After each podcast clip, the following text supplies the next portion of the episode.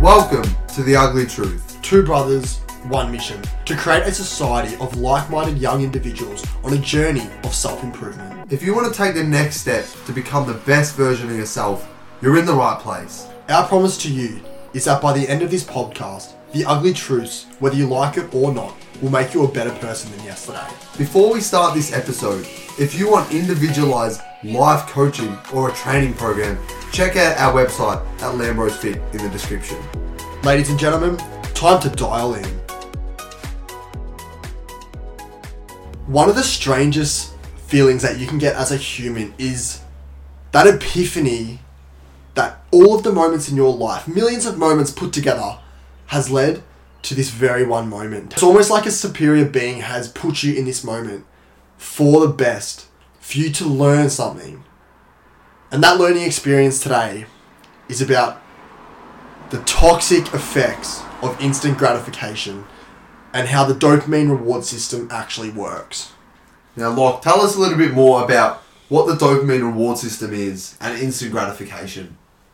Basically, to dumb everything down, to make it simple, because we're no science people at all, is that dopamine is the neurotransmitter released in our brain for pursuit. So, something to pursue our goals. When we do something, for example, when we work really hard at something for a long period of time, like a group assignment or a sporting achievement or anything, even a cooking a meal, our dopamine will increase following that because we feel good and we've actually pursued a goal. Instant gratification is when you do little things such as, you know, watch TikTok or play a video game, watch Netflix, porn addictions, all of these things that instantly gratify you and release dopamine quickly, but it's actually toxic. And these can have detrimental side effects such as comparison. You compare yourself to someone else. So if you've got, for example, a porn addiction, and then later down the track you find yourself with a lovely girlfriend, this can cause mentally a lot of issues within your relationship. But also, social media creates a toxic environment where these multi billion dollar companies have rewired our brains to just uh, catch our attention and just keep scrolling through these apps, leading to comparisons. And overall, it's had a correlation between an increase in anxiety and depression, overall, a declining in our mental health, which is really seen since COVID and when social media really took off and started to boom in late 2020. Definitely.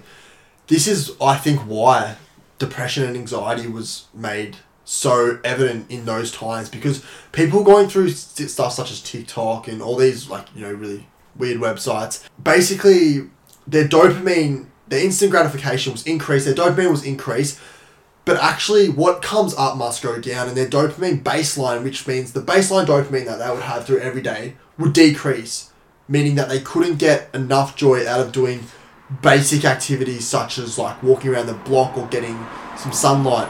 And uh, I think like rock stars have something to do with this. Do you want to talk about that? They tend to go on these big travel trips away, for example, to do a concert tour, and they'll go, they'll be drinking, having lots of fun, performing in front of huge crowds, sleeping with a lot of women, and then they'll come home and they'll have problems with their family. They'll feel really down on themselves because they've their system has just been rewired in this way where they're constantly releasing dopamine and then when they go back to the norm their brain can't settle down and they just feel this massive low so overall if you're in a place where you want to better yourself think to yourself do you want to better yourself? Do you want to become the best version of yourself? Well you're in the right place because we're going to start to talk about now how you can transition away from these instant gratification tasks. And you might be somebody that has an addiction with porn or social media there's nothing wrong with that. A lot of us have gone through that. Personally, I had an addiction with porn. I was beating my meat three to four times a day. We, we laugh about it, we laugh about it, but the people who actually are too afraid to admit their deepest, darkest desires are actually like the strangest mothers out there. And you know who you are. If you're if you're too afraid to like even tell yourself what your addiction is, your addiction is way worse than what anyone else is saying what theirs are if they can actually say it. So everyone has deep dark desires and bad habits that they do to increase their dopamine temporarily. Yeah, and you, you may be sitting there behind the camera having like a really good laugh about that, but you know we all have those issues. But it's about how you learn from them and become a better person in the future. Because when we're young, we're inexperienced. I think life is a learning journey, and that's really how we can better develop ourselves. So the first key step is to start to remove these instant gratification activities from your life, such as social media, porn, Netflix. Now, I'm not saying remove all of them at once. You've got to follow that 80 20 principle. I think that's the most sustainable approach where you might keep in one or two activities that you really enjoy a couple times on them weekly. But overall, start implementing new tasks into your life, such as building your dream physique. Definitely, and I think if you can relate instant gratification with bad habits, it makes it a bit easier. Essentially, we're saying cut out bad habits as much as possible because bad habits don't feel good. And this may sound like a catch 22, but a bad habit such as scrolling through social media essentially will feel good instantly. But over time, if you actually stop doing that bad habit, you will feel better than what you do doing that habit. So you actually want to shift away from these things. Yeah, and just quickly on that as well, like you mentioned we're just scrolling on, on TikTok, if you do that for years on end, you'll eventually get in the future, and what do you have to show for that? Personally, Locke and I, we spent over 3,000 hours on one video game. And it was all a learning experience, we were young, but we've got nothing to show for that now. Well, I was I was prestige ten, level seventy on MW two, had diamond weapons, and I know a lot of you guys watching will will relate. the console is at the back of the closet, dusting Yeah, now. It is. It is. Whereas if you go to the gym for a year and put in that hard work, you have got that physique to show for it. You're just more respected in public. If you go out, clothes are tied up against your skin, and you just mm. look jacked, got that physique of a Greek god, you're going to be walking around with that ego in Chase, yourself. chase long terms. I think chase long term goals is the mole here, because dopamine, the best type of dopamine is delayed dopamine or gratification essentially. So when you work over a long period of time towards something that is meaningful, like getting a university degree, for example, is a really good example of that.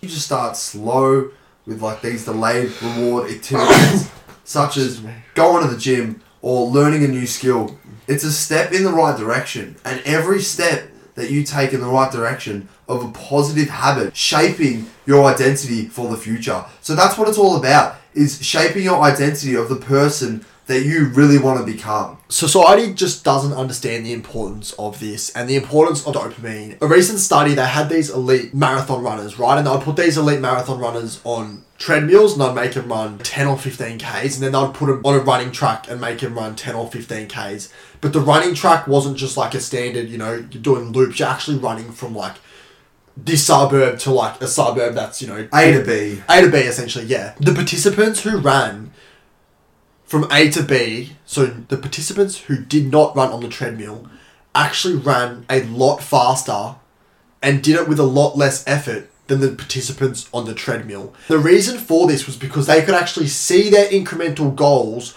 throughout the process. Every K they would run, there would be a little flag up saying first K completed, second K completed.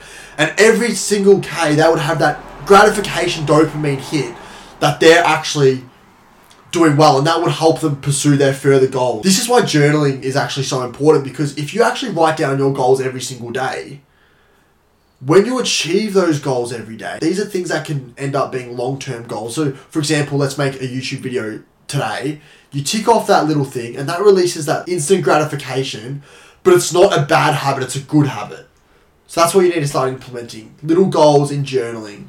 Overall, I think that sums it up really well. The whole purpose of this video is if you are on that journey of self development like ourselves, you want to start transitioning from instant gratification such as Netflix, social media, and porn into things such as learning a new skill, going to the gym, journaling, meditating, reading, whatever it is that's going to be a longer term goal, building up your business. Overall, that's going to take steps, small steps in the right direction of the identity that you want to create and be the best version of yourself. Remember, there's 7.8 billion people in this world, and only one of you. Start being the main character, chase your dreams, train harder than yesterday, and dial in.